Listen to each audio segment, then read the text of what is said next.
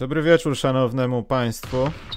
O, już Karol, pieniądze na dzień dobry, na cele statutowe oraz za te pieniądze w Los Angeles, co poszły na kontrakty. No to myślę, że kilka tych dyszek Marcin będziesz musiał im przesłać. Oj, Karol, bo pieniądze są na dzień dobry. Cześć. Dobry wieczór. Co myślisz o temu Westbrooku, co, co tam poszło, że z temu Wallu też i temu Westbrooku i oni się pozamieniały? Bardzo dobry ruch dla Waszyngtonu. Dlaczego to jest dobry ruch dla Waszyngtonu, uważasz? Pozbywają się człowieka, który fizycznie już nigdy nie będzie sobą, a dostają faceta, który fizycznie jeszcze będzie sobą. Przynajmniej dwa lata, bo, bo kontrakt Bradley'a Billa kończy się za dwa lata. No ale co dalej, Karol? Bo to jak gdyby. To, to, nie jest ważne, co dalej. co teraz? Nie, wiesz co, bo zauważyłem, że dużo się mówiło o tym i on też chyba mówił o Westbrooku, sam wspominał, ale to było jeszcze, nie wiem, wyłapałem dziś jakiś wywiad pod koniec Bombla, czy w ogóle już po Bomblu, e, że z tego wywiadu, bądź też rozmowy, dało się wywnioskować to, że Westbrook nie tyle co potrzebuje, bo mówi się o wielu graczach, czego potrzebują, jakiego środowiska, patrz Jimmy Butler, y, to on chyba potrzebuje czegoś takiego, co miał w Oklahomie. W sensie, że to on będzie tą osobą numer jeden, to on będzie mówił i decydował, co, jak wygląda los drużyny, i to on będzie tą osobą. I wydaje mi się, że to też, to też jemu jest trochę na rękę, że jest w nowym miejscu i tak naprawdę no, jest Bradley Bill. Ale to chyba Westbrook będzie tą pierwszą osobą w tym momencie. I nie wiem, czy temu Billu, twojemu koledze, tudzież naszemu, będzie się to podobało. Bo poza tym za... Waszyngton może być w stanie głębokiej przebudowy, jeśli w temu Billu się coś nie spodoba. Wszystko będzie zależało od, od, od trzech osób. Westbrooka samego, jak bardzo on chce być liderem drużyny, bo moim zdaniem to, co było w Oklahomie, to, to była trochę karykatura bycia liderem. Też o tym rozmawialiśmy wiele razy i podejrzewam, Ale, że Karol, się... nie, chodzi mi o sam fakt. Nie chodzi mi o to, co się działo tam naokoło, czy to była karykatura, czy to był piękny portret, tylko mówię o tym takim mindsetie, wiesz, że jestem tu i teraz w tej sytuacji sam myślę o tym, że będę dawał wszystko drużynie, jestem liderem. Mówię o takim, to co się dzieje tam i to, to co on zadziała z tym myśleniem, no tak, to jest inna to, sprawa, ale no chodzi o ja sam tak punkt. Mówię, to, no to tego nie będzie, to tego nie będzie. No, do, do, jakiegoś stopnia to, to się będzie działo, bo, bo, bo taki, taki jest sposób grania Westbrooka, ale Westbrook przychodzi do drużyny, w której to nie jest bez królewie, to jest drużyna Bradley'a Billa. I, I powiedziałem, będą trzy osoby, które zadecydują, jak to będzie wyglądało. Bill Westbrook i Scotty Brooks. Scotty Brooks, który pracował z Westbrookiem 7 lat. I, i, i tak to widzę, bo jeżeli, jeżeli w tej drużynie coś nie wyjdzie, jeżeli to się nie będzie układało, to, to Bradley Bill może powiedzieć, proszę mnie wymieniać, a jego wartość rynkowa jest duża. Tylko, tylko dokąd idzie Waszyngton, bo Tommy Shepard, GM Waszyngtonu, on dostał pracę z jednym celem, żeby Waszyngton wrócił na koszykarską mapę NBA. I moim zdaniem to jest dobry ruch, na papierze to jest dobry ruch. Jak to wyjdzie, jak to wyjdzie w szatni, jak to wyjdzie na boisku, to zobaczymy. Trzeba pamiętać, że Johna Walla nie było przez dwa lata, a Waszyngton jak grał, tak grał, to widzieliśmy. Grał słabo, ale nie tragicznie. Nie tragicznie dlatego, że mieli w składzie Bradley'a Billa. Wchodzi teraz Westbrook, który jest jakąś tam wersją, to znaczy nie jest wersją, gra na wielu poziomach dosyć podobnie jak, jak Wall. Tylko, że Wall ze swoją fizycznością to jest wspomnienie. Niestety, ja życzę mu jak najlepiej, tak samo jak KD, tak samo jak Leowi Thompsonowi, zawodnikom, którzy wracają, będą wracać po zerwanym ścięgnie Achillesa.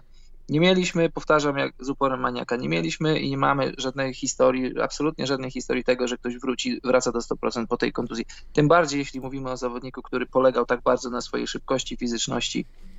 Więc uważam, że na ten moment, bo nie wiemy, co się wydarzy za 2 czy 3 lata, ale na ten moment wymieniasz człowieka, co do którego masz tyle znaków zapytania, za, za człowieka, który jest nadal dobrym koszykarzem, bo jeżeli ktoś ma obraz Westbrooka z bańki, no to to jest moim zdaniem obraz trochę fałszywy, bo, bo trzeba oddać prawdę Westbrookowi. Westbrook wracał po covid i wracał po poważnej kontuzji uda, mięśnia uda. I to się siłą rzeczy nie mogło udać. Udo nie mogło się udać, taka trochę gra słów. Trzeba pamiętać, jak Westbrook grał w styczniu, w lutym i w marcu dla Rakiet. To, to, to, była, to nie jest tylko moje zdanie, to była jedna, to była, można powiedzieć, najlepsza koszykówka Westbrooka w jego karierze. Y, nie rzucał za trzy punkty, grał tak jak trochę mini Janis. Atakuje obręcz i rozgrywa piłkę, od, odgrywa na obwód do, do niekrytych strzelców, a strzelcy są. Strzelcy są w Waszyngtonie. Jest, jest Bill, jest Bertans, żeby wymienić tylko tych dwóch. I, Ile to, masz... przepraszam, Karol, lat musiało minąć, żebyś zastosował porównanie mały Janis, a nie Derrick Rose? Szkoda. szkoda, no. Zdrowie lub jego brak to też jest element tej gry. I jeżeli wiem, wiesz, internet jest bardzo pojemny, ludzie mogą się wypowiadać i jasne, to się może nie udać. Tylko, że dlaczego zapominamy tak szybko o tym, jak dobrze Westbrook grał w Houston, jak dobrze grał z Hardenem? To, że coś tam się zmieniło w ich relacji, to już nie, to, to nie jest nasza sprawa, to już jest sprawa poza koszykarska. Koszykarsko to się udawało, a Bradley Bill jest bardzo podobny, jeśli chodzi o sposób grania do Hardena. Ja bym powiedział, że nawet na, na, na kilku płaszczyznach lepszy, bo, bo nie potrzebuje tak dużo piłki, nie potrzebuje dusić posiadań. Posiadania będzie dusił Westbrook. Moim zdaniem wszystko się rozbije o, o to, jak Brooks będzie widział Westbrooka z powrotem pod swoimi skrzydłami w innej drużynie, w innych okolicznościach, jak sam Westbrook będzie widział siebie we współpracy z Billem i jak wszystko to jak na to będzie godził się Westbrook. Jeszcze raz powiem, że nie wierzę w to, że Westbrook podporządkuje sobie Scotta Brooksa, albo sobie go podporządkował w Oklahomie i że to będzie mały folwark Russella Westbrooka. Już nie na tym etapie jego kariery, nie w tym wieku, on ma 32 lata.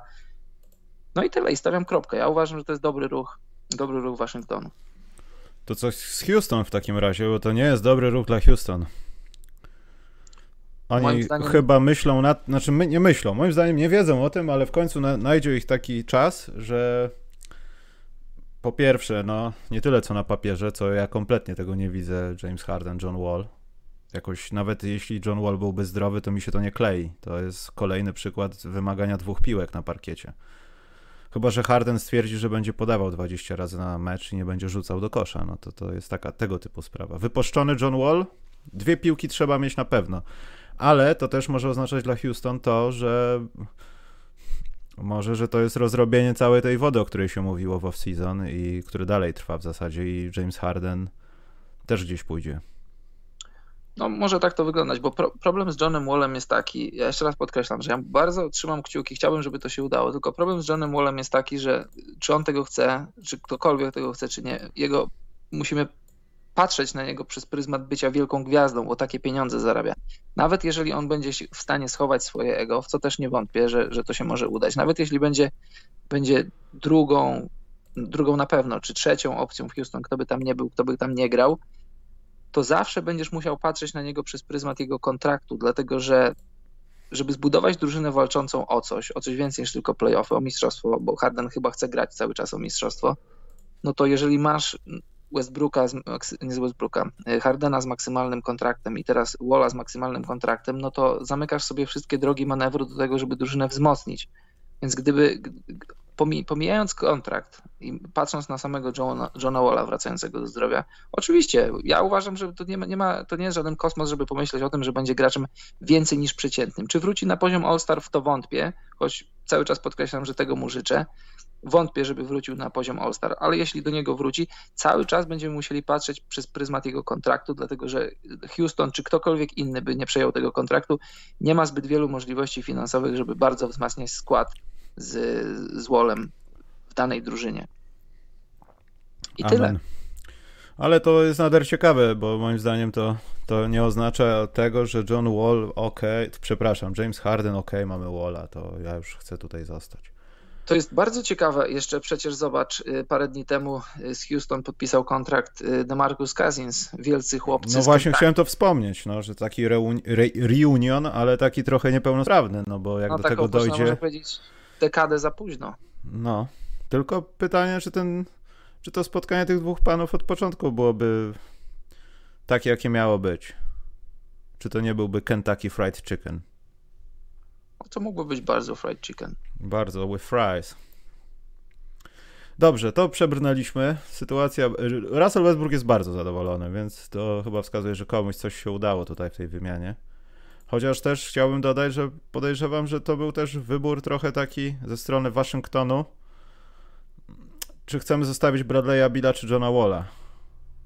Bo wydaje mi się, że oba te nazwiska śmiało. Bradley Bill mógł się pojawić w tej wymianie.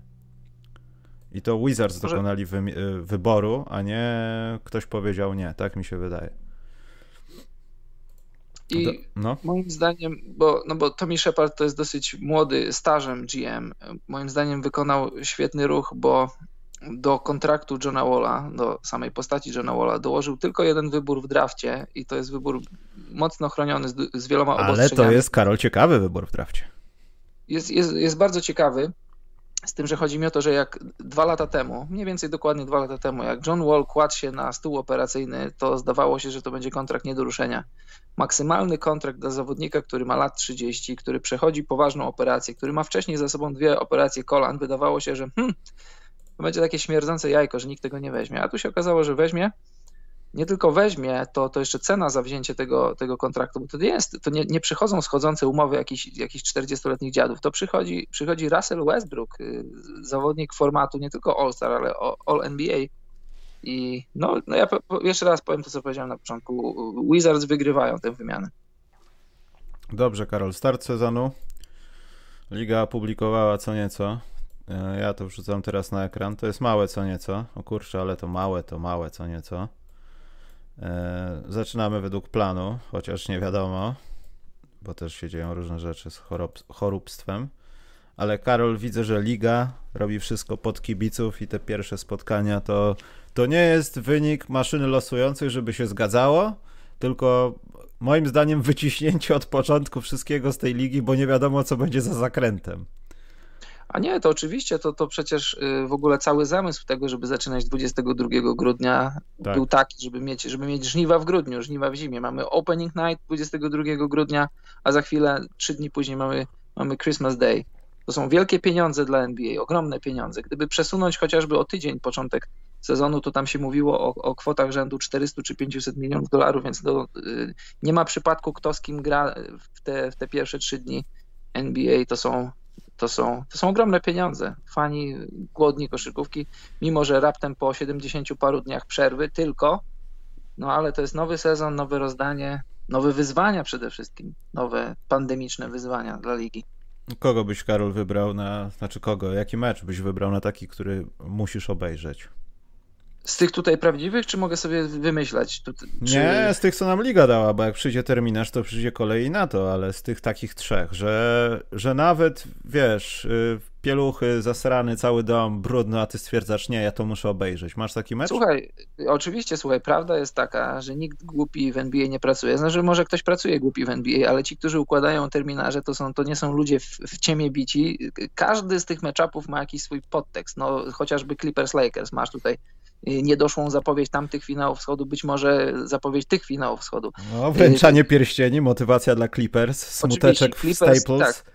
Clippers przyrównywali, znaczy Lakers przyrównywali się trochę do, do Clippers w zeszłym sezonie, bo to była taka drużyna zmontowana z MVP, y, aktualnym MVP, mam na myśli Kawaja MVP finałów, Lakers dodali AD i nie wiadomo czy było, czy to wystarczy. A teraz jest odwrotnie, teraz to Clippers y, próbują się przyrównywać do mistrzów Lakers, no, no i zresztą słusznie. Później masz Golden State Brooklyn, też wiadomo, mecz z jakimi podtekstami. Y, KD po raz pierwszy zdrowy, po raz pierwszy przeciwko drużynie, która pozwoliła mu zdobyć swoje pierwsze tytuły w NBA. Palce lizać, nie ma do czego się czepić. Później masz, później co masz? Później masz no, kolejny dzień to masz Boston-Milwaukee. No, taki, taki mecz, to jest, to jest mecz, w którym, w którym Janis będzie próbował bostońską ścianę rozbijać. Tej ściany trochę mniej już jest, bo nie ma Ala Horforda, za to jest Tristan Thompson, też piękny, też piękny matchup. Dallas Phoenix, być może już od pierwszego wieczoru będą drużyny, które za, będą walczyć o miejsca 6, 7, 8, a także w perspektywie 9 i 10, bo przecież będzie play-in tournament, to każde punkty się liczą. No i później Christmas Day, to już ty się wypowiedz. Poczekaj, bo ja. Nie, cały czas jestem, tylko miałem kłopot taki, że znowu coś z transmisją. Yy, jeśli chodzi o Christmas Day, to mi się najbardziej podoba. Golden State Milwaukee mi się nie podoba. Brooklyn Boston też mi się nie podoba. Dallas Lakers to takie będzie, a Luka Doncic przytula z LeBronem, jak to fajnie jest oddać tą palmę pierwszeństwa w NBA, ale ja y, spodziewam się meczu Fizoli i Nowy Orlean Miami. To, to, ja na, to, to może jest chore, ale ten pierwszy mecz najbardziej mi się podoba. To jest takie nieoczekiwane coś, bo na Clippers to, Denver nie będę czekał. To będzie fajne, bo z jednej strony masz Zajona, zjawisko, fizyczne zjawisko, wybryk natury, a z drugiej strony masz nie mniejsze zjawisko, Bama Adebayo czy mhm. będą się kryć nawzajem, czy to będzie matchup bezpośredni, tego nie wiem. Może tak, może jakimiś momentami będzie, ale w ogóle no samo nazwisko, sama postać Zajona, podobno trochę schudł. Nie wiem, czy to prawda, muszę to zobaczyć najpierw. U niego, u niego kwestia wagi to jest sprawa Nie bardzo sądzę. płynna. Ale z tych trzech dni, Karol, y, najbardziej to jest Golden State Brooklyn. Ja wiem o tym, że może się wydarzyć wszystko w zasadzie w tym sezonie i to wyciśnięcie gąbki może być tak raptowne, że już w styczniu możemy nie mieć czego oglądać, aczkolwiek no chciałbym, żeby tak nie było. Ale wydaje mi się, że może trochę nadspodziewam się pewnych rzeczy. Ale te dwa pierwsze spotkania Clippers-Lakers to wiadomo będzie będzie doszukiwanie statementów, co Clippersi i tak dalej. Pół roku jeszcze za, nie ma tam playoffów, ale już statement. Ale tutaj będzie bardzo, bardzo jestem ciekaw Kevina Duranta w tym sezonie. W sensie, czy on będzie tym psychopatą z czasów lockoutowych, kiedy on po prostu szukał koszykówki i rzucał 60 punktów, sobie na Rooker Park pojechał, tam pojechał i po prostu był no, wściekły na koszykówkę, że jej nie ma. Czy to będzie takie, a wiesz, to jest początek sezonu, ja w zasadzie nic do Golden State nie mam. Oni nie mają kleja i to będzie taki meczek, ale spodziewam się jakiegoś takiego sygnału od Kevi- Kevina Duranta. Y, Słuchajcie, wróciłem. Rzucanie z 10 metra za 3 punkty. Steph odpowiada. Tego się bym spodziewał. Ale nauczyłem się, żeby się nie spodziewać za wiele od tych spotkań, bo potem się kończy jakimś blowoutem i trzeba na Twitterze patrzeć, co się dzieje, bo ten mecz jest niedoglądalny. Ale to jest pierwsza rzecz, na którą czekam najbardziej. Cieszę się, że No nie ja- ma Bulls ja- w tym zestawieniu, bo bym umarł chyba z żalu, no ale Ja już mówiłem wiele razy na KD, będę szczególnie patrzył, bo, bo to, jest, to jest taki papierek lakmusowy tego, jak zawodnik będzie wracał po, te, po tej kontuzji. Medycyna cały czas idzie do przodu, ale dalej zerwany Achilles to jest, to jest najgorsza kontuzja, jaka może być dla zawodowego. Może nie ogólnie sportowca, ale powiedzmy koszykarza konkretnie, bo piłką aż tak bardzo się nie interesuje, ale wiem, że Wiem, że jest historia wracających piłkarzy w większym zakresie i w lepszym procencie do bycia 100%. Nie do bycia 100%, ale jakoś blisko tego. No i pod tym względem będę patrzył na KD. KD nie powinien mieć chyba żadnych żali do Warriors. Może, może jakieś tam takie, że ktoś z kimś nie czuł się szczęśliwy, że, że ostatecznie KD nie zdawał sobie sprawy, że, że mistrzostwo może nie będzie aż tak wspaniale smakować, jak mu się wydawało, że trochę odbiór tego jego całego przejścia do Warriors był inny niż on sobie to, on sobie to wyobrażał. No ale to, to, to już jest za nami i za nim przede wszystkim. Ja myślę, że, że nie powinniśmy się spodziewać, że, to, tu będzie robił nie wiadomo co, no bo on, on nie gra w koszykówkę ponad półtora roku. To, to siłą rzeczy, chociaż wiesz, mówimy tu o, o, o nieprzeciętnym talencie. All time może coś będzie wielkiego. A, a też antycypując przyszłość, bo też Rockets i Nets łączeni byli postacią Hardena, że Harden może się znaleźć jako trzeci w tej drużynie. Co jeszcze może się wydarzyć do rozpoczęcia sezonu albo w trakcie tego sezonu i ludzie, ludzie nie mogą sobie tego wyobrazić, jak KD, Kyrie i, i Harden mogą grać w jednej drużynie i zawsze mówią, kto będzie tym drugim, kto będzie tym trzecim, a nikt, nie zauważyłem nigdzie w internecie, nikt nie zwraca na, na to uwagi, że dlaczego nie KD, dlaczego KD ma nie być tym trzecim. Gość, który już był MVP finałów, gość, który ma dwa tytuły, w przeciwieństwie do, do Hardena, bo Kyrie przecież też ma tytuł.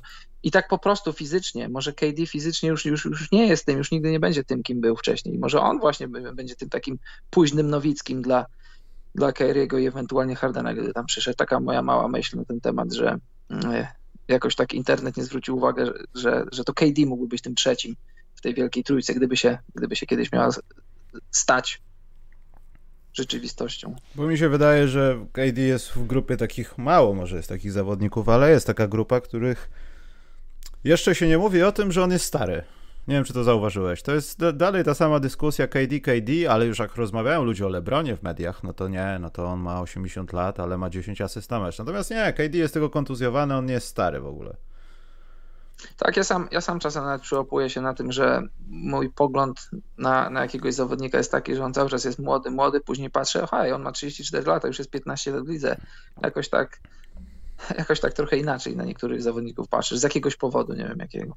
Dobrze, ale start jest za 19 dni, 4 godziny i 9 minut według naszego odliczania ukochanego chronometrażysty. Natomiast teraz przyjrzymy się, przewidzimy sezon, Karol, teraz może, co? Regularny. Czemu nie? Zróbmy to. I żebyśmy już nie rozmawiali o tym nigdy, bo go przewidzieliśmy właśnie. Nie wiem, Karol, dzielimy to na wschód i zachód, czy jedziemy alfabetycznie? Podzielmy, miejmy porządek w papierach. Dobrze, to w takim układzie ja mam alfabetycznie, bo ściągnąłem formatkę z naszego zeszłego sezonu, na którym niewątpliwie ktoś wygrał jakieś pieniądze.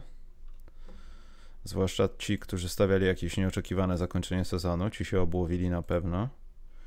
Eee, czekaj, muszę to przewrócić na ekran. Ale co, za, e, wschód, zachód od początku czy od końca? To jest ważne, bo ja tu będę Karol to spisywał i ja muszę też jakoś to sprawnie robić.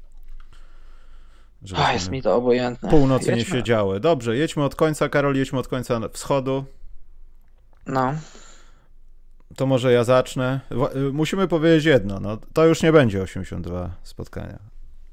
To będzie jeszcze gorzej, bo będzie 72 i już nawet nie chcę rozmawiać o warunkach rozgrywania tych spotkań, jeśli chodzi o to kto z kim, ile razy i tak dalej, bo to na pewno w jakiś sposób, y, no gdybyśmy bliżej się temu przyjrzeli, to by na pewno rzutowało jakoś na to, w jaki sposób powinniśmy to oceniać. Tak, to na pewno właśnie. To są takie bardzo wstępne typy, no bo jakbym, jak, jeśli będę wiedział, że, że dajmy na to Cavs będą grali sześć razy z Miami, a nie cztery czy trzy, no to być może trochę bym zmienił swój pogląd, więc to są takie bardzo wstępne, bo yy, sama NBA nawet nie wie, jak kalendarz dalej będzie wyglądał. Hmm, dokładnie, a na pewno druga połowa, bo pierwszą połowę myślę, że wyplują całkiem niedługo, skąd się wzięły te przecieki. Natomiast druga połowa to ja myślę, że to będzie w praniu podczas y, startu rozgrywek. Znaczy mniej więcej będzie rozrobiona, ale nie będzie opublikowana tak szybko, bo może jakieś trzeba będzie zmiany nanieść. E, plus ta sytuacja jest teraz, że tam ilu? 40, prawie 50 zawodników z pozytywnym testem. Mhm. Także to też no, zakręty. Ale dobrze. Y, ostatnią drużyną na wschodzie, myślę. I y, właśnie, co chciałem powiedzieć, 36 zwycięstw to jest 50%. Musimy o tym pamiętać. Tak. E, myślę, że bój będzie równy o ostatnie miejsce. Rozegra się między trzema drużynami, ale wydaje mi się, że Cleveland Cavaliers razem z Nowym Jorkiem mogą poczuć smak czerwonej latarni. I wydaje mi się, że Cleveland może, może bo Bukowie amerykańscy dają 22,5 zwycięstwa, ale też nie jest napisane za specjalnie over czy under. To jest taka linia po prostu. Więc wydaje mi się, że. To jest linia, a ty wybierasz over czy under. No właśnie, ja nie wiem. Bo wydaje mi się, że poniżej 20 w tych warunkach Cleveland, no chyba no nie jest w stanie, nie wiem, 19 zwycięstw wykręcić. To jest chyba za nisko. Ale czy ten over jest wyższy niż 23? Właśnie nie wiem, czy ta linia nie jest dobrze postawiona tutaj w tym przypadku, jeśli chodzi o Cleveland. No jest jak jest, nie kombinuj. Dobra, Powiedz, powyżej, powyżej, powyżej, dobrze, powyżej. Dam powyżej, sobie zapiszę aż. Ja poniżej, zdecydowanie poniżej. Dlaczego tak poniżej? Przecież no. nie będą aż tak słabi, no będą grali głównie Karol ze sobą. Będą aż tak słabi. nie będą chyba. No właśnie zależy z kim będą grali, bo jak będą grali między sobą, między tymi różnymi Pistonsami, Knicksami, różnymi innymi, no to tam mhm. ktoś z kimś w końcu będzie musiał nie wygrać. To tego nie wiem, ale zakładam, że Cavs będą bardzo słabi. Tak, w ogóle Karol, ta grupa Charlotte, Detroit, Nowy Jork, no tak, możesz mieć rację, no. To jest grupa pościgowa. Nie ma tam Kevina, znaczy Kevin Love jest, ale pewnie go już niedługo nie będzie. Nie ma Tristana Thompsona, tam nie ma nic. Co tam jest? O co ta drużyna gra? Dobrze, under. No tak myślę, no. Niech będzie under. To w takim układzie Nowy Jork ma tą samą linię, też 22,5 zwycięstwa. No to to też under muszę dać, Karol, no. Czy szanujemy aż tak Nowy Jork, że będzie więcej? Nowy Jork też daje poniżej. Tutaj chyba nie musimy warunkować tego za specjalnie. No można, dlaczego nie? No co tu no, warunkować, no ta, tak naprawdę... To, to jest tak samo, to jest tak samo kopiuj w klej, tylko zmień nazwiska, jeśli chodzi o to, co powiedziałem o Cleveland. No po prostu brakuje talentu na ten moment, brakuje ludzi. Tam pan Topin będzie, będzie podejrzewam, że będzie miał ładne statystyki, ale to, to, to po to, żeby promować swojego zawodnika, żeby był ewentualnie debiutantem roku. I, i tyle. No, no po prostu kadrowo nie ma, tam, nie ma tam niczego, na czym mógłbyś zawiesić zawiesić cokolwiek, kurtkę. Pan przyszedł tym płaszczu i nie wychodzi. Eee, No i to będzie cieka- to chyba będzie walka o, o ostatnie miejsce i o jakiś bardzo fajny pik, bo trzeba pamiętać, że ten draft ma być naprawdę taki chyba lepsiejszy od tego i większość zespołów już tam ostrzy zęby na jakiegoś pana Slacksa czy innych takich, ale tam nawet w NCAA to też nie wiedzą za specjalnie, co to będzie dalej. Mówi się coś o tym Indianapolis, ale też ewaluacja tych talentów będzie ciężka. Detroit Pistons 23,5 Karol według Las Vegas. Bardzo, bardzo poniżej. To, to, to jest ta, ta linia to powinna być, to jest niby tylko jedno zwycięstwo. Ej, ej, ale Detroit zrobił bezsensowne ruchy, w, znaczy bezsensowne, dziwne ruchy w wolnej agenturze, ale to mimo wszystko są fizole trochę, wysocy zawodnicy. Jak oni będą zbierać 80 piłek na mecz, no to może będą lepsi od tych dwóch ostatnich, Karol. Może będą, ale to jest tak poniżej dla mnie. Ja daję delikatne powyżej. Dobrze. Tobie daję under, sobie daję over. Y, Charlotte Hornets są wyceniani na 25 500 i to będzie bardzo poniżej. Ja daję powyżej. Nie, to będzie bardzo poniżej. Dlaczego? Mike, Michael Jordan zapłacił pieniążki. Mhm. Komu? To się musi udać. Komu, Karol? A takiemu jednemu rudemu gościowi z wąsami. No i właśnie nie wiem, czy to coś cokolwiek da. Ja życzę jak najbardziej. Ja chciałbym pooglądać piękną koszykówkę w pięknych strojach Hornets, ale no ja nie wiem. Under. Cokolwiek, cokolwiek to nie, ale być 10 zwycięstw poniżej kreski, czyli 10 zwycięstw poniżej 50%, czyli poniżej 36 wygranych, no to myślę, że, że, że ten skład jest w stanie zrobić. Czy zrobi to nie wiem, czy się Hayward nie połamie w pierwszym tygodniu sezonu, też tego nie wiem, ale tak patrząc na papierze, na, na ten skład i na wschód i na, na tych rywali z dołu tabeli, no to zrobić e, 26, 56, tak dokładnie, 20, czy źle mówiłem, 26, 56? Nie, Chyba 26, 46, 26, 46, to jest 72, no to ja myślę, że ta drużyna jest w stanie zrobić. Dobrze, tutaj mamy rzecz, która nie została zaktualizowana i nawet nie chce mi się teraz szukać, jak bardzo będzie zaktualizowana, chociaż pewnie nie jest, ale jak ktoś jest u Bookmachera i chciałby na przykład wykorzystać tą linię Waszyngtonu 29,5, to trzeba dać y, grube over. Bo myślę, No że ja teraz, ja teraz tak. Waszyngton będzie może nie grubo powyżej 50%, ale te 36-40 spotkań przy tym, co się dzieje tam na dole, to myślę, że po tym, co się wydarzyło dziś w nocy, śmiało. Czyli o, czy u. To nie jest, Wizards to nie jest teraz głupia drużyna. Jak spojrzysz to, co mają, masz y, Westbrooka, Billa, Bertansa, Hachimurę, Lopeza. To, to, to, to, już nie jest, to już nie jest śmiechowa drużyna. No, żarty się kończą. Mm. Coś chciałem powiedzieć o Waszyngtonie? Nie. Następni są Karol Orlando Magic. A Chicago Bulls pominęliśmy. Tak? A, przepraszam. Kurczę, zorientowałeś się. Mhm. Myślałem, że unikniemy tego tematu. Wiem, że to nie był przypadek. Wiem właśnie też, no. No trudno, no Las Vegas mówi, że 29 500. Mhm. Ja mówię, że to będzie... Ja mówię, sprawdzam. No i właśnie ostatnio czytałem wywiad z panem Karnisowasem. I tam było jakieś tłumaczonko, dlaczego my nic nie zrobiliśmy ze składem, wszystkie rzeczy, których się spodziewałem, tak, chcemy sprawdzić, drafty, nie drafty. Ale ja w dalszym ciągu nie wiem. Czy to jest drużyna, która na papierze kwalifikuje się do playoffów, czy to jest drużyna, która w dalszym ciągu będzie się ocierać tam o to 8-9, może play-in zagra sobie w tym roku. Jakoś nie wiem. Nie przemawia do mnie to, że Bulls mogą wygrać w 72 meczach 30 spotkań w tym sezonie. Ale z drugiej strony, patrząc na ten skład, grzechem byłoby nie zaryzykować i nie dać jakiegoś over. Więc chyba tak zrobię. Czyli ty ryzykujesz. Ja ryzykuję, trudno. No musisz. Ja poniżej daję.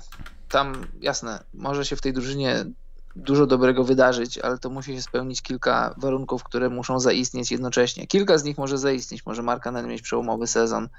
Może Kobe White wejść na poziom, na stałe, na taki, w których, na który wchodził tylko tam momentami w tamtym sezonie. E, Wendell Carter może, może, ale nie musi być kimś w lidze, więc znaków zapytania jest więcej niż, niż pewników. Ja poniżej daję. No też miałbym ochotę, ale może z drugiej strony. jak zdrowie. Ustalmy jedno, jeśli ta drużyna będzie zdrowa, to, to mamy o czym rozmawiać. A jasne, to taka, ale to taka gwiazdka to do wielu drużyn się tyczy. Nie, no oczywiście, ale w tym przypadku no wyjątkowo, no bo jeśli mają się powtarzać rzeczy, które widzieliśmy w zeszłym sezonie, no to trzeba było, byłoby być idiotą, żeby uwierzyć w to wszystko, no jeszcze raz. To Orlando, 32,5 zwycięstwa. Ja nie wiem, co ci, ci w tym Las Vegas mają, ale to jest grube poniżej. Myślisz? Myślę, że grube poniżej. Karol, co się zmieniło w Orlando w tym sezonie? No absolutnie nic, ale, mm. ale w tamtym sezonie drużyna to była na, na ponad 50% wygranych i to jest, to jest w dalszym ciągu to nie jest w dalszym ciągu drużyna na drugą rundę i to nie jest w dalszym ciągu drużyna jakaś nie wiadomo jaka, ale to jest taki, taki ligowy średniak, taki, taki, taki typowy średniak w skali wschodu. Tak no myślę. Wiem, ale 30 to wycisnął Max. Choć w sumie z drugiej strony, zobacz, oni weszli w zeszłym roku do playoffów, a na 80, chociaż nie, to nie było 82 mecze, bo oni wygrali 33 z 73, tam łącznie razem, razem z Bańką. Nie pamiętam, jaki, ile oni mieli dokładnie po, po, po zawieszeniu rozgrywek. Oni mogą, wiesz, oni na wschodzie mogą wejść z ósmego miejsca, czy tam z dziewiątego do play-in, a być mocno na minusie, jak to, jak to wschód. To jest taki trochę śmier taka śmierdząca linia nawet bardzo śmierdząca linia, bo to może. Ha. Wiesz co, tam jeśli chodzi o, o, o rzeczy kadrowe, tam się nic nie wydarzyło dobrego. Czy złego? Też nie. Też nie. Ale z, wiesz, brak zmian często jest gorszy od. Tak, nie... jasne. Jak, nie, kto nie idzie do przodu, ten się cofa. DJ Augustin odszedł do, do Milwaukee, a to, to był plusowy zawodnik z ławki. Adam poniżej. Czekaj, odnajdę Orlando. No ja też, dobrze, to ja może też. Nie jakieś tam pikowanie w dół, ale, ale poniżej dam. Wchodzimy, Karol, do strefy playoffowej. Aha. Moim zdaniem to będzie drużyna, która będzie i poniżej, i powyżej. Ale to jest, to jest, już teraz możemy powiedzieć, że to, to jest taki troszeczkę czarny koń na wschodzie. Nie wiadomo, czego można się spodziewać. Ja nie chcę mówić tutaj o aspirowaniu do ogrywania Milwaukee Bucks przy każdym posiedzeniu albo Bostonu, albo kogokolwiek z czwórki, piątki na wschodzie. Natomiast Atlanta jest wyceniona na 36,500 i to jest pierwsza drużyna, która jest wyceniona powyżej 50%. Tak. I ja bym dał over, trudno, zaryzykuję temu pięknemu rondo. Ja, ja myślę, że oni wejdą do playoffów, tylko myślę, że to, że tam skład będzie się docierał dosyć długo i oni tak będą tak balansować na, na dwa mecze plus, dwa mecze minus. I ja mi się wydawało, jak sobie przeglądałem te linie, że oni wygrają koło 36 meczów właśnie, że będą mieli taki bilans 36-36, czyli razem 72 więc y, patrząc na linię wynikałoby, że under, tylko ja dam, daję under, ale mówiąc under wcale nie myślę, że tu się jakaś katastrofa wydarzy. Przeciwnie, wydaje mi się, że to będzie dobry sezon. To będzie taki atlantowy sezon, taki hawksowy sezon. Taki fajny z y, Dominikiem Wilkinsem i Spadem Webem, taki fajny sezon. No nie przesadzajmy, ale taki właśnie, no taki na 50%. Over? Czy under? Ja daję under, ja daję under, no. ale podkreśleniem, że, że widzę playoffy w Atlancie, widzę, że to będzie dobra drużyna, ale robię sobie taką małą projekcję, że wygrywają właśnie dokładnie 36 meczów, czyli są pół meczu po, poniżej kreski, poniżej linii wyznaczonej przez Bookmachera. No to ja podobnie w przypadku Chicago może tak być. No widzisz. E, Indiana 39 500. Poniżej, to jest bardzo poniżej. No, chciałem to powiedzieć. Nie to wiem skąd się wzięła ta wycena. No, linia, linia dla mnie jest trochę wysoka. Tutaj się, tutaj się nic wielkiego nie wydarzyło, jeśli chodzi o kadrę jest cały czas duży znak zapytania odnośnie Oladipo i ja już mówiłem, mówiłem jeszcze to przed kontuzją Oladipo, że miałem takie wrażenie, że on już drapie swój prime, drapie swój sufit, a teraz po kontuzji to on po prostu, on już tego sufitu nie ma, to znaczy nie ma w sensie, że, że już tam tego nie ma, to już, to już nie wróci nigdy. Niestety, szkoda, bo, bo Oladipo zrobił fajny progres po przyjściu z, z Oklahomy do, do Indiany, no ale on jest, on jest graczem takim, jak to mówią Amerykanie, crafty. On, on dużo umie, tylko że on dużo umie, ale to, to musi się łączyć z jego fizycznością. Jeśli on nie ma fizyczności, no to, to już od, odpada ci kreowanie dla samego siebie, a, a Oladipo jako spot shooter to jest, to nie jest dobre rozwiązanie. A przecież jest jedną z twarzy tej drużyny. Bukowie liczą na Gogę Bitadze pewnie, dlatego tak. O, na pewno, na pewno, mhm. ale, ale nie u mnie. U mnie to jest poniżej. U mnie też nie. Toronto Raptors 41 500. No to też jest dla mnie poniżej. Nie wiem, nie wiem dlaczego. Myślę, że myślę, że to, to nadal będą playoffy i odejście Ibaki, to Ibacy mówiłem w zeszłym tygodniu, że jest pirytem. Odejście Ibaki, odejście Gasola i przyjście Bainsa i kto tam jeszcze przyszedł? A, Alex Łeń, Ukrainiec. Ogólnie to co, to, co mają na froncie teraz, teraz Raptors, to, to w sezonie regularnym, to da się jakąś tę lukę po, po Gasolu i po Ibace zapełnić spokojnie ale 41 wygranych w 72-meczowym sezonie to jest dosyć dużo. Dla mnie to jest poniżej. Poza tym to też jest taka trochę, to widać po Indianie, to, to też wiadomo, Bóg Bukowi nierówny i za jakiś czas pewnie pojawią się korekty czy coś. A, to na pewno, tak. Ale opierając się na tym tu i teraz, to no to jest obietnica tego, że Van Vliet i Siakam będą tym, kim przynajmniej nie wiem, w 70% nas do tego albo kibiców Toronto, czyli ciebie przyzwyczaili. Jasne, a tak nie będzie. Po prostu rzeczywistość zje im dupę w pewnym momencie. A poza tym bardzo ważna rzecz, bardzo, bardzo ważna rzecz. Raptors nie będą grać u siebie i domyślam się, że Tampa, że Tampa stworzy im super warunki, że kibice będą się utożsamiać z, z drużyną, ale to nie będzie tak jak, jak w Toronto, że przychodzi ponad 20 tysięcy ludzi i, i pomaga. No to, jest, to, jest, to jest ewidentna pomoc. Każdy, kto był na meczu NBA w jakiejś hali, ten wie, że to jest, to jest nieoceniona pomoc i Tampa na pewno będzie się starać, na pewno będzie to ładnie wyglądać, ale nie będzie to wyglądać tak jak w Toronto. I to mhm. też jest rzecz taka, że mecze u siebie to nie do końca będą u siebie. Ale rozumiem, że temat Nashville upadł i Tampa dalej jest jako pomysł numer jeden. No to już jest już przyklepane, już jest Tampa, Tampa Raptors. Dobrze. Bo gdzieś tam czytałem, że właśnie nie do końca, ale skoro tak, to zawitajmy do Filadelfii, miasta miłości. Może potraktujmy dwie drużyny tak samo, ponieważ tu mam dwie takie same linie, Miami i Filadelfia, mam po 44,5. E, jeśli chodzi o Miami, to, to jest chyba beneficjent tego, że, że się gra we własnym sosie głównie. Hmm. E, I to będzie powyżej. Delikatne powyżej, ale będzie powyżej. Daję over. Jeśli chodzi o Miami, a jeśli chodzi o Filadelfię, chciałbym, żeby, żeby można było postawić równo, ale nie można, bo jest połówka. Ale ja dam delikatny under to będzie powyżej 40 zwycięstw, ale 42 jakieś takie nieśmiałe przed playoffami, coś. Tej drużynie chyba niespecjalnie będzie za, zależało też na tym, żeby tam brylować w tym sezonie regularnym. Ważne, najważniejsze, żeby się w czwórce znaleźć, jak nie to w piątce i dziękuję. Ja i tu, i tu dam delikatne powyżej. 45 wygranych to jest y, w tym nowym 72-meczowym układzie 45 do 27, jak dobrze liczę musisz wygrać 45 meczów, możesz, możesz przegrać 27. Myślę, że, że Filadelfia będzie lepsza niż, niż wielu sceptykom się wydaje.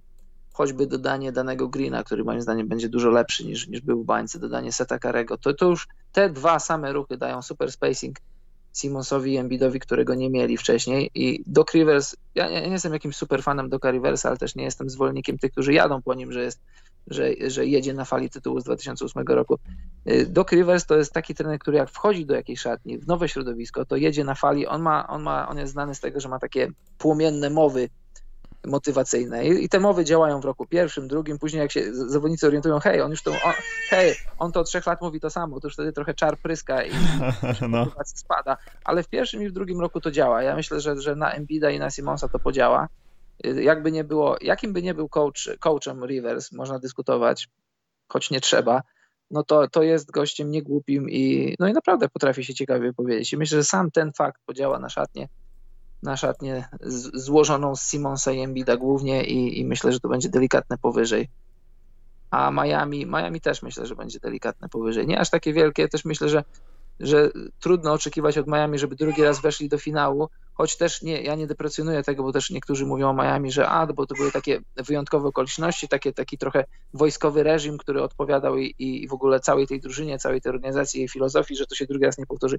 Może i się nie powtórzy, ale, ale ta drużyna zaprawiona w boju, przede wszystkim dobra, bardzo głęboka, bardzo głęboka kadrowo, to, to też jakieś takie, może nie jakieś super wielkie, ale delikatne powyżej 44,5.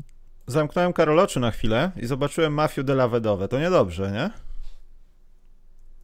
Ale za każdym razem tak masz? Jak nie, zamykasz... właśnie nie, dlatego ja to starałem się teraz zaakcentować, że tak na chwilę mrygnąłem i zobaczyłem go w stroju Cleveland, a tutaj nic nie miałem otwartego z nim właśnie i to... A, to jest chyba znak, śpiewał... żebym postawił inaczej. Kto to śpiewał? Zamykam oczy, widzę przestrzeń. Nie wiem. Ktoś tak śpiewał z polskich wykonawców. To Zenek pewnie. Dobrze. Yy, a teraz porozmawiajmy o drużynie, która miała Natalię na Brooklynie. Tam dali 45500. Mm. Yy, no wiadomo, no jeśli to kliknie i nie dojdzie do jakichś hiperwymian w najbliższym czasie, to to jest do zrobienia. Ale dam delikatny under. Bo to nie wiadomo coś, co, co, tam, co tam będzie się działo, Karol. Lepiej być przygotowany. Jasne, jasne. Mnie też kusi under, dlatego że myślę, że z tą drużyną może jeszcze się kadrowo dużo dziać. Ten temat przejścia Hardena tam to jeszcze nie jest temat, który leży. Przeciwnie, ten temat jest gorący. Uwierzę, jak zobaczę. Chodzi mi o zdrowie KD. I jeszcze raz podkreślam, cały czas podkreślam, ja każdemu życzę dobrze, szczególnie zawodnikom po takich ciężkich kontuzjach. Muszę to zobaczyć, bardzo chcę to zobaczyć, trzymam kciuki, ale wydaje mi się też, że nie jest w interesie Brooklynu, żeby żeby się zabijać, zażynać, żeby wygrywać nie wiadomo ile meczów, bo jeżeli KD będzie w playoffach zdrowy, to chyba nikt nie chce mieć meczapu przeciwko KD i Kariemu yy, zdrowym. Kyrie też będzie opuszczał mecze. Też mu nie życzę kontuzji, ale pewnie jakąś złapie, no bo w ostatnich latach cały czas łapał kontuzję, więc dlaczego teraz miałby nie łapać? A nawet gdyby nie łapał, to, to, to, to w związku z tym, żeby ich nie łapał, to będzie sadzany i odpoczywany. Znaczy Karol, wiesz co, Tutaj może też wiadomo, czynnik zdrowotny nie jest ważny, ale przede wszystkim ważne jest, jest jak, jak oni zag... Nie, ważniejsze jest to, jak oni zagrają razem na boisku. Bo to, czy będą chorzy, czy nie, to jest chód szczęścia, ale co oni będą prezentować sobą na boisku od początku?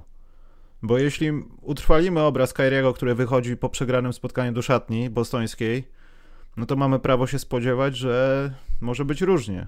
Poza tym te jego wypowiedzi tego, kto jest w hierarchii Brooklynu po przyjściu trenera Steve'a Nasha, no to no to może nie pozostawiać większego wyboru, tylko uwierzyć w tę teorię, że no może tak nie być, jak wszyscy się spodziewamy, albo jak spodziewają się kibice Nets, no przynajmniej.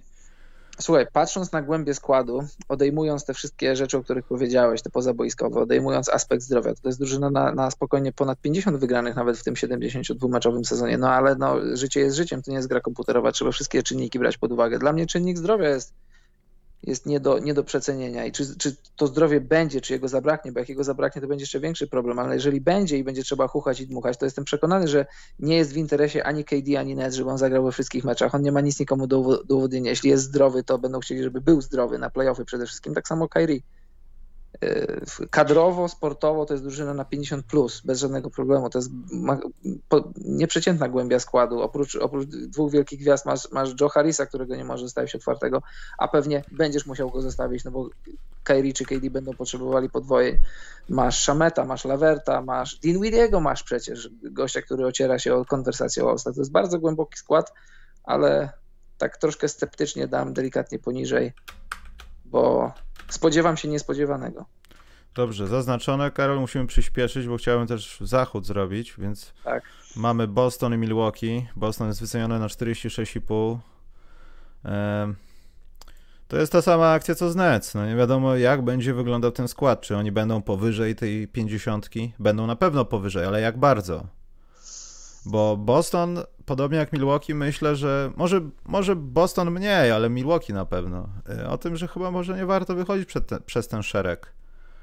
E, skoro to wszystko jest takie niepewne i sytuacja zdrowotna też w ogóle, jeśli chodzi o COVID, jest niepewna, no to może wygodnie jest uplasować się na tym top 3 a potem sobie darować jazdę o jak najwyższy bilans. I myślę, że jeśli będziemy rozmawiali o Milwaukee, no to to może być właśnie ten niespodziewany under. Bucks chyba nie będą chcieli wygrać 60 z 72.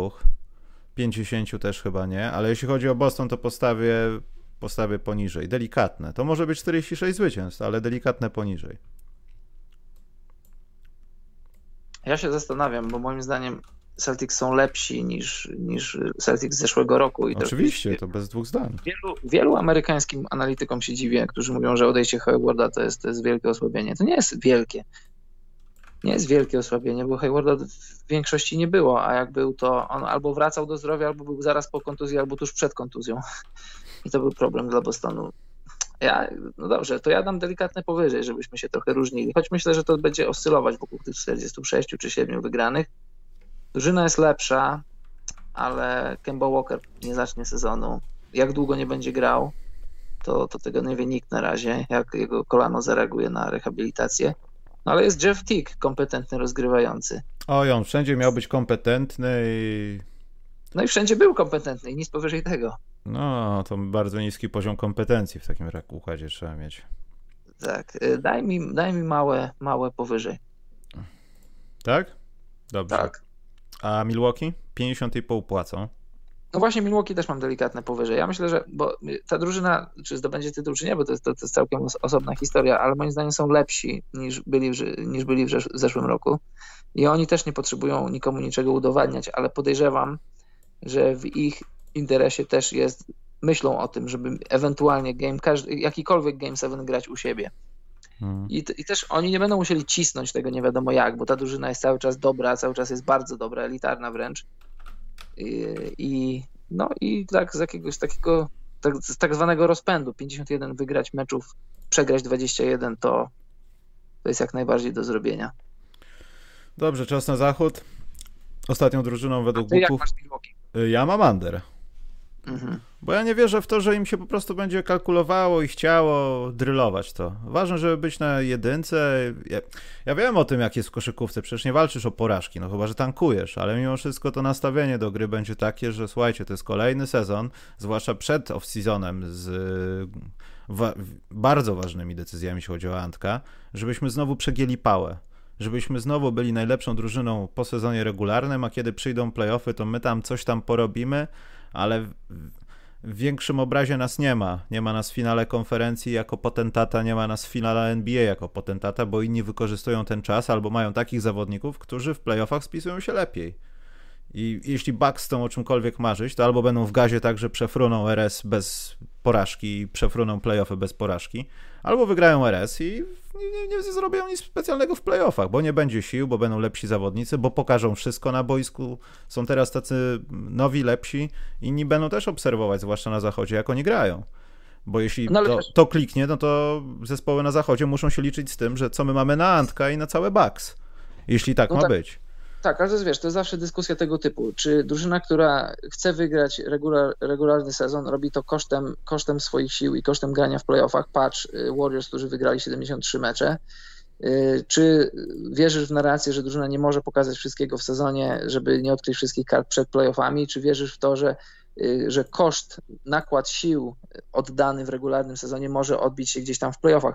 Y, I tak, i nie można, można, można odpowiedzieć na to, na to pytanie, bo jeżeli wchodzisz w sezon i grasz mecze, jeżeli jesteś ewidentnie lepszy, no to jeżeli nie masz w głowie jakiejś tam liczby 68 wygranych, 70 wygranych, żeby pobić jakiś rekord, no to po prostu jedziesz z tym flow sezonu. Jak, jak masz wygrać mecz, to dlaczego masz go nie wygrać? Rozumiesz, o co mi chodzi? Że mhm. jeżeli robisz to po prostu, bo jesteś dobry, jesteś lepszy i wygrywasz mecze, to dlaczego ich nie wygrywać, jeśli możesz je wygrywać? Wiadomo, jeżeli, jeżeli sztucznie robisz nad sobą presję, presję wyniku, presję wygrania jakiejś tam liczby meczów, no to gdzieś tam może to się odbić na drużynie, ale myślę, że tak naturalnie po prostu wygrywasz mecze. Dobrze, to wspomniany zachód. A ty co dajesz z Milwaukee? Bo zapomniałem a takie małe powyżej. A, dobra, bo zanotowałem, okej. Okay. E, Oklahoma jest na ostatnim miejscu według buków na zachodzie 23,5. Ja daję poniżej. Im się opłaca być poniżej. Oni będą chcieli być poniżej. Ja, ja też dam tutaj poniżej. W zeszłym roku, w zeszłym roku trochę przeszacowałem, bo myślałem, że im się nie będzie opłacało być, ale przecież trzeba brać pod uwagę, że. Znaczy trzeba brać, wcale nie trzeba brać pod uwagę, bo tam były rozmowy, żeby Chris Paul odchodził. Były rozmowy z różnymi drużynami, niestety się nie udało. No i trochę skutkiem ubocznym tego wszystkiego był dobry sezon Oklahoma. Myślę, że się nie powtórzy i no i tyle, no i poniżej. Minnesota 27,5 jest przedostatnia. Ja myślę, a praktycznie jestem przekonany, że to będzie lepiej. W końcu kiedyś musi być lepiej w Minnesocie. Też myślę, że będzie lepiej. To, tam, tam jest wielu poprawnych koszykarzy, no chociażby Town, Towns, Rubio, D'Angelo Russell. Można sobie żartować, się śmiać. Nawet i trzeba się śmiać z, z defensywy niektórych jegomości, ale ale tam jest kilku niegłupich koszykarzy. No z katem, proszę cię, to w końcu musi kiedyś kliknąć. No ja nie wierzę, że syndrom sieroty takiej kompletnego gamonia w NBA może trwać i trwać. No, popatrzmy na Atlantę, popatrzmy na inne zespoły. No to w końcu się kiedyś kończy. No, nie, nie. Jeśli nic się nie stanie dobrego w Minnesocie w tym sezonie, to kiedy? No właśnie. Kolejny 20... off-season 2021, kolejne podpisywanie. Nie, to, to nigdy nie zagra. Nigdy. Żeby, żeby linia weszła, trzeba zrobić 28-44, czyli nawet 44 mecze możesz przegrać z, z 72, żeby to weszło. No to może się mylę, ale wydaje mi się, że ta, ta drużyna ma potencjał, żeby przegrać mniej niż 44 mecze. Dobrze, teraz hurtowo dwie sztuki. San Antonio jest trzeci od końca, Sacramento jest czwarty od końca, 28,5. W przypadku San Antonio dałbym over. E, Sacramento daje poniżej, w San Antonio daje powyżej. Sacramento chyba tak samo postąpię, bo to oni mogą zabrać. Nie to przez to, że chcą, tylko Oklahomie, po prostu przez to, że będą słabi, e, zabrać ostatnie miejsca na zachodzie. Mhm. E, ale te drużyny, trzeba powiedzieć, są w tym samym stadium mniej więcej rozwoju, ale jednakże w bardzo innym. Bo można się spodziewać tych samych rzeczy po nich. Nie, Sacramento nie jest w żadnym stadium rozwoju. Sacramento stoi na, na przystanku w lesie i czeka na autobus o trzeciej w nocy. San Antonio tak.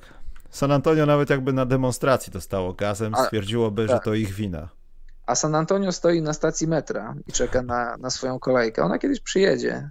kiedyś się zbudują.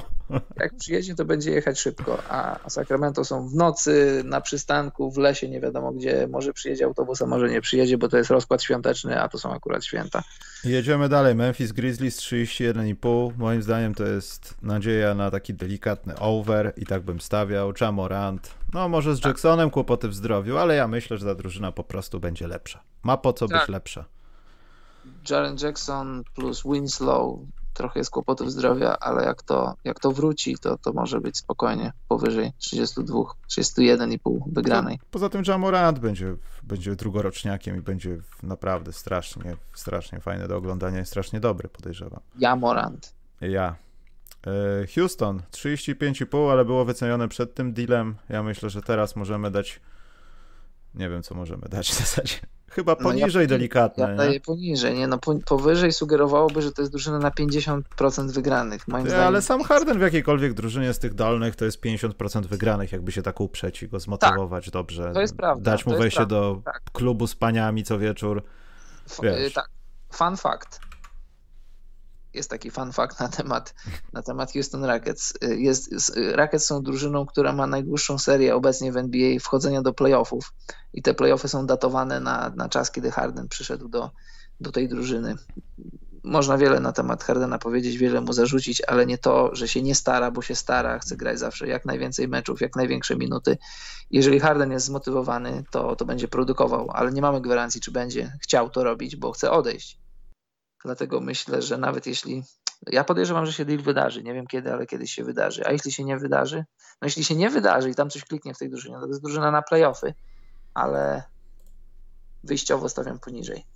Mm, czekaj, zgubiłem dokument tekstowy, bo nie wiem, czy ja cię tam umieściłem.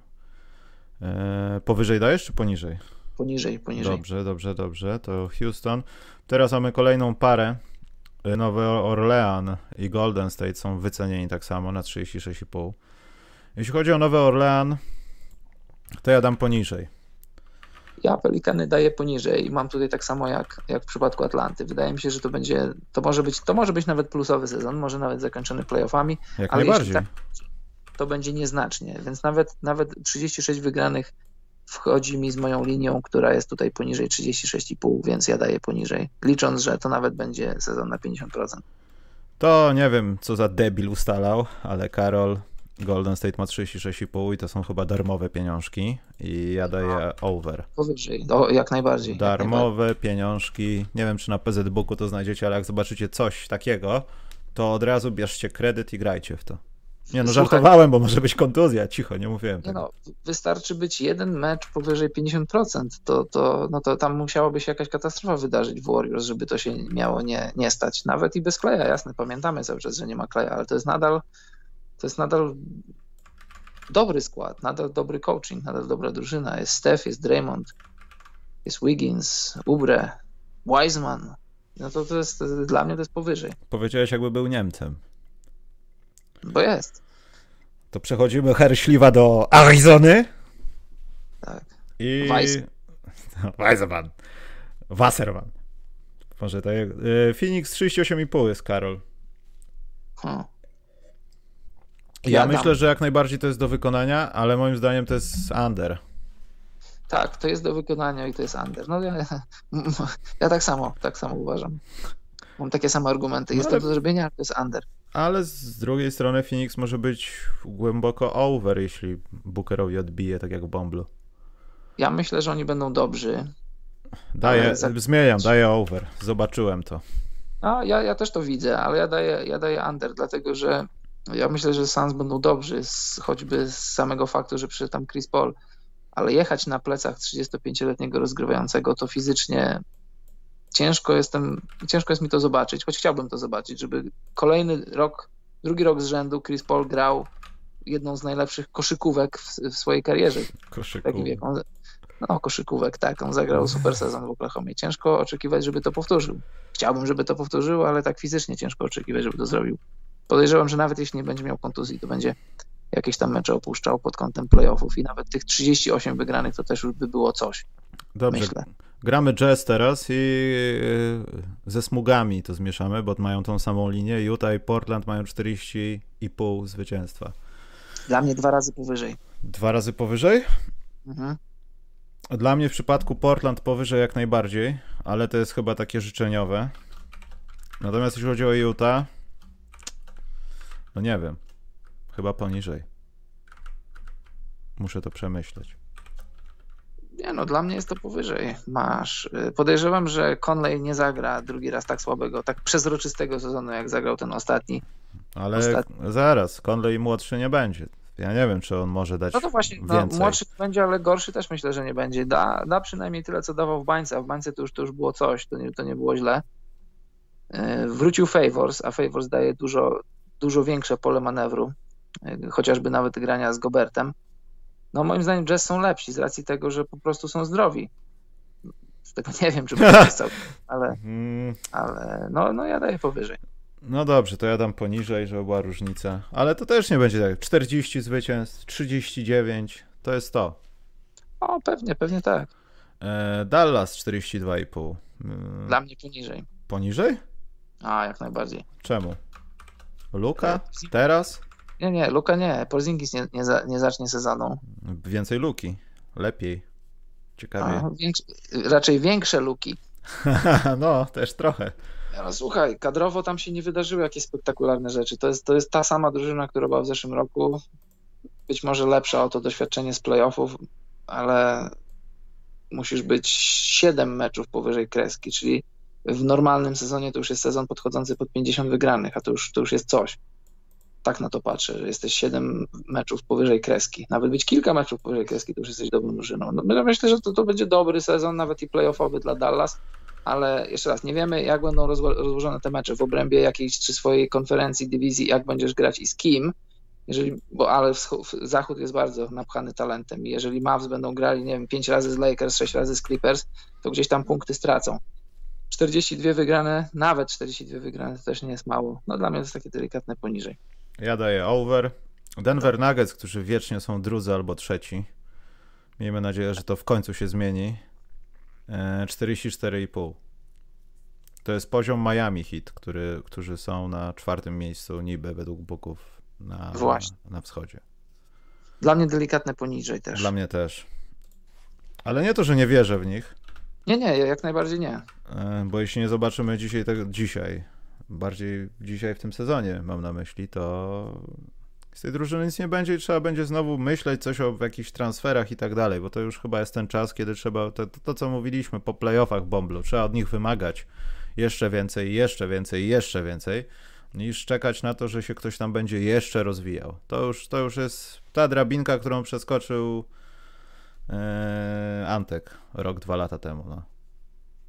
Tu już się zaczynają wymagania, a nie a fajnie, jesteście na trzecim miejscu, świetny progres, naprawdę, Colorado jest was dum, dumne.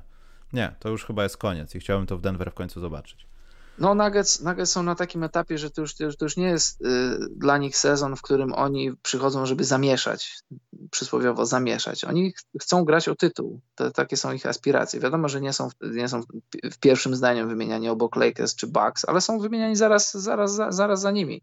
To jest, to jest drużyna, która ma mistrzowskie aspiracje. Oni nie idą do playoffów, żeby zamieszać, nie idą przez sezon, żeby zamieszać, tylko żeby wygrać. I, no i tyle. Ale mimo wszystko, mimo wszystko myślę, że to tak jak w przypadku wielu innych drużyn, oni nie mają nic nikomu do udowodnienia. Y, przewaga własnego parkietu to jest sprawa złudna w tym momencie, bo jak jesteś bez kibiców w pustej hali, to pusta, puste hale mniej więcej tak samo wyglądają wszędzie i to nie jest, to nie jest aż taka wielka przewaga, jakby była normalnie. A tych meczów, ile ich tam jest? 45 do 27. Mogą to zrobić, ale myślę, że nie zrobią. Choć wcale się nie zdziwię, jak zrobią. Ale na potrzeby tego typowania daję takie malutkie poniżej. Dobrze, to zaznaczyłem. Ja też dałem under. Mhm. E, zostaje nam Miasto Aniołów. Clippersi mają 46,5. Lakersi mają 47,5. I myślę, że w obu przypadkach to może być delikatne, ale powyżej. A ja mam tak z kolei. W Clippersach mam poniżej, w Lakersach mam powyżej. Mhm. Choć z drugiej strony, poczekaj chwilę. W Clippersach mam poniżej, tutaj zdania nie zmieniam, ale zastanawiam się, jak sezon zacznie LeBron, jak sezon zacznie ID. Oni. Karol, oni ale oni odepną wrotki. Oni wszyscy tak zrobią tak, że liga spadnie z rowerka. Mi się to nie podoba, ale tak będzie. Tak, ja wiem o tym, ja wiem o tym, ale oni przychodzą do sezonu przede wszystkim, żeby obronić tytuł, a te różne tam takie mecze z jakimiś śmiesznymi drużynami grane teraz w grudniu, styczniu, lutym, marcu nawet i kwietniu, to, to, to jest dla nich to jest dla nich jak jak nie wiem co.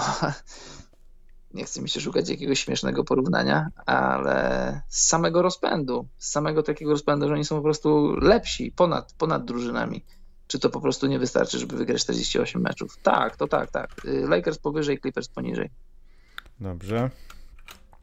Słuchajcie, zakończyliśmy nasze over i under. Ja to umieszczę w komentarzu na Facebooku i pod tym filmem na YouTubie, żebyście to mieli przed sobą. Muszę zapisać gdzieś dokument. To co, Karol, szybciutkie pytanka? Bardzo proszę. To poczekaj, naniosę. Naniesłem. I tu już widziałem, Karol, szkalowanie ciebie. I dobrze, Aha. bo zasługujesz. Dziękuję. Proszę. Eee, czekaj, bo tu gdzieś to szkalowanko.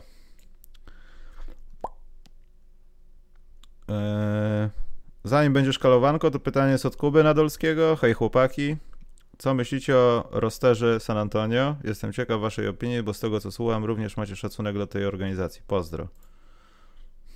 Żeby no to tak, opisać tak, świt żywych trupów, no niestety. Jasne, jasne. Szacunek szacunkiem, ale w końcu muszą wyjść ludzie na parkiet i te wszystkie X i Y, które usłyszeli od Becky Hammons albo od, od Popowicza, muszą przełożyć na, na konkretne zagrywki w koszykówce, a tutaj po prostu brakuje talentu w San Antonio. Tak? Mówiąc wprost, no co tu co możesz więcej powiedzieć. Mecze San Antonio często są fajne do oglądania, ale są na koniec dnia mecze przegrane dla San Antonio. I, i, co tu więcej można powiedzieć? No piękno, jesteś tak dobry, jesteś tak, nie, nie, jesteś tak dobry, jak dobry jest twój trener. Jesteś tak dobry, jak dobrzy są twoi liderzy. To jest, to jest każda koszykówka, nie tylko NBA, koszykówka, czy ogólnie sport, to jest, to jest to są, to są drużyny ligi liderów, gwiazd, talentu i zazwyczaj wygrywają ci, którzy mają najlepszych koszykarzy, a nie najlepszych trenerów. No tak, tak, tak, to, tak to jest po prostu. No. Poza tym trzeba wspomnieć, że w tym sezonie no, e, wyczyści się salary cap. Na przyszły sezon już nie będzie Oldridge'a, nie będzie DeRozana, e, więc z taką powiedzmy, wliczając to opcję zespołu na różnych graczy, to 40 prawie 5 mili 42,5 miliona dolarów wydanych na pierwszy sezon. To są pieniądze, z którymi San Antonio mogą sobie poobracać. Poza tym nikt chyba nie powiedział, że w tym sezonie kogoś tam nie będziemy chcieli spuścić. Więc myślę, że San Antonio celowo robi to na przeczekanie, żeby ta przebudowa nie była tak drastyczna, bo w przypadku San Antonio tej przebudowy, przebudowy praktycznie nigdy nie było. Zawsze był jakiś taki czas, że wchodził odpowiedni zawodnik i, i byliśmy w grze. No i myślę, że San Antonio tą samą filozofią będzie się kierowało, jeśli chodzi o kolejne sezony. Chociaż też nie wiadomo. No. Różne organizacje padały na pysk. Patch, Patch Lakers, najgo, najgorsza drużyna początku XXI wieku, gdzie są teraz. To jest trochę różnica rynków, no ale to jest jak najbardziej wykonalne. JJ pytał, jak według... No? No właśnie, bo to, to, to, na ciekawą rzecz zwróciłeś, jest różnica rynków i o tym to moglibyśmy cały podcast nakręcić. Lakersi nie wykonali absolutnie nic w ostatnich latach, żeby, żeby, jak to się często mówi, że ktoś na coś zasłużył. Lakers swoimi ruchami, swoją polityką w ostatnich 6-7 latach nie zrobili absolutnie nic, żeby sobie zasłużyć na to, żeby zdobyć tytuł dwa miesiące temu. Ale jest rynek i jest rynek. I, I, błędy, na jakie pozwolili sobie Lakers jako organizacja, jako miasto, to nie są błędy, na jakie San Antonio będzie mogło sobie ewentualnie pozwolić jako, jako rynek. Jako rynek, bo jako organizacja to, to jest organizacja markowa. Ona jeszcze dopóki tam będą pewni ludzie, do, dopóty ona będzie markową organizacją, ale rynek, San Antonio. San Antonio to nie jest miejsce, do którego ludzie na wakacje jeżdżą i mówią, o, wykupiłem sobie wycieczkę w czasy w San Antonio. no, w San Antonio można robić tylko jedną rzecz, ale nie powiem, bo to nie można na YouTubie tego mówić. No ale y, ten, pytanie było, jak według was odnajdzie się lidze Campazzo? JJ nie wiem. Liga często zjada ludzi, którzy grają bardzo dobrze w Eurolidze, w Europie, są, są świetni, nawet na świecie. Ja już nie mówię o graczach z, po, z polskim, z europejskim paszportem, ale gdzieś jakaś Argentyna i tak dalej. Liga często zjada takich ludzi i wypluwa. I to, że kilku się udało, to no nie do końca się to przekłada na to, czego się spodziewamy i chcemy to jeden do jednego mieć w drużynie NBA. To są różne czynniki.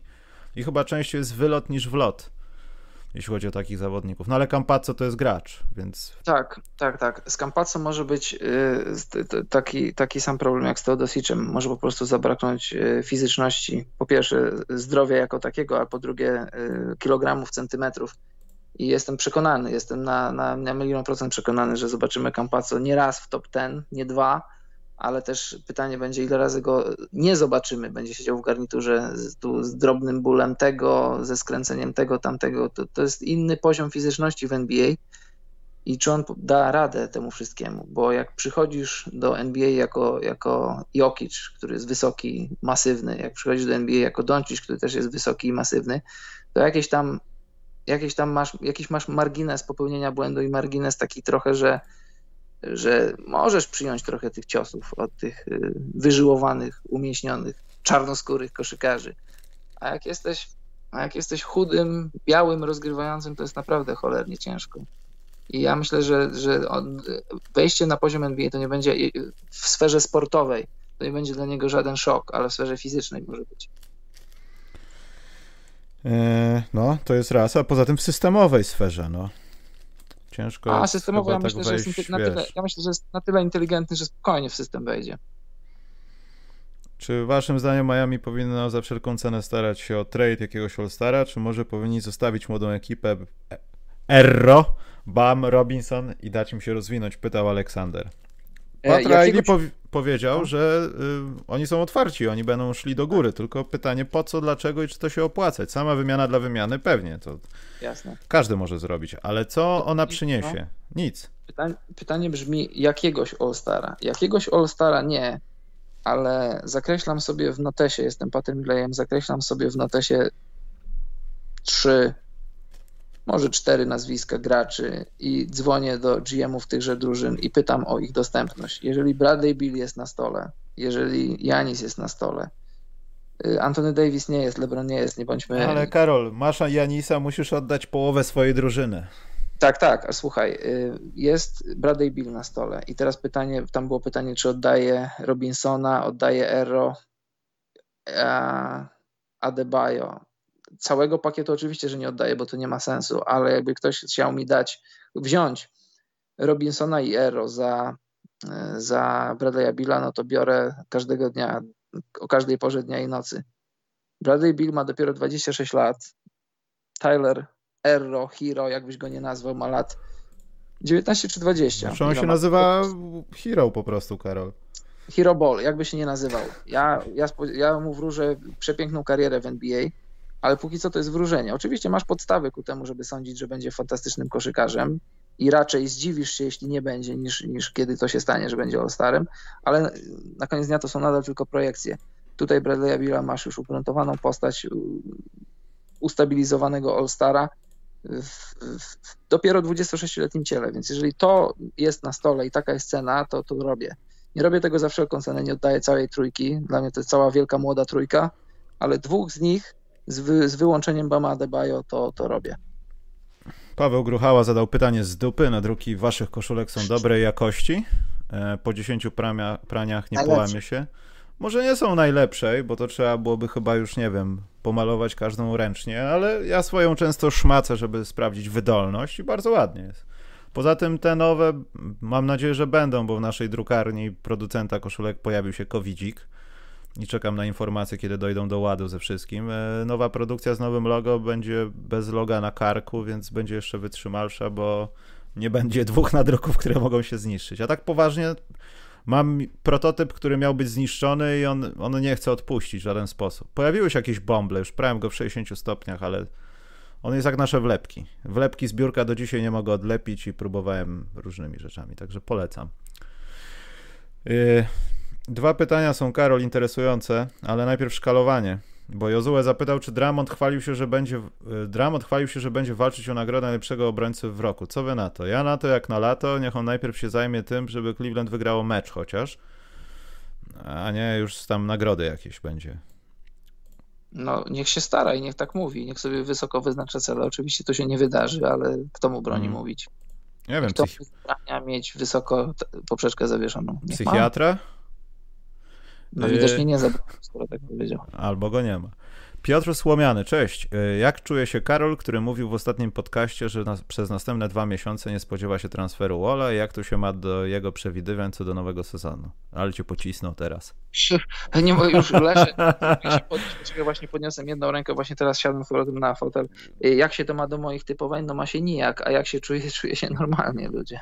Jeżeli, znaczy, jeżeli sobie żartujemy, no sobie pożartowaliśmy, powiedzieliśmy haha, jeśli sobie nie żartujemy, no to no, no to co mogę powiedzieć? Przecież nie... Gość się zlinczował, Karol. Na tak. żywo cię zlinczował. Pojechane.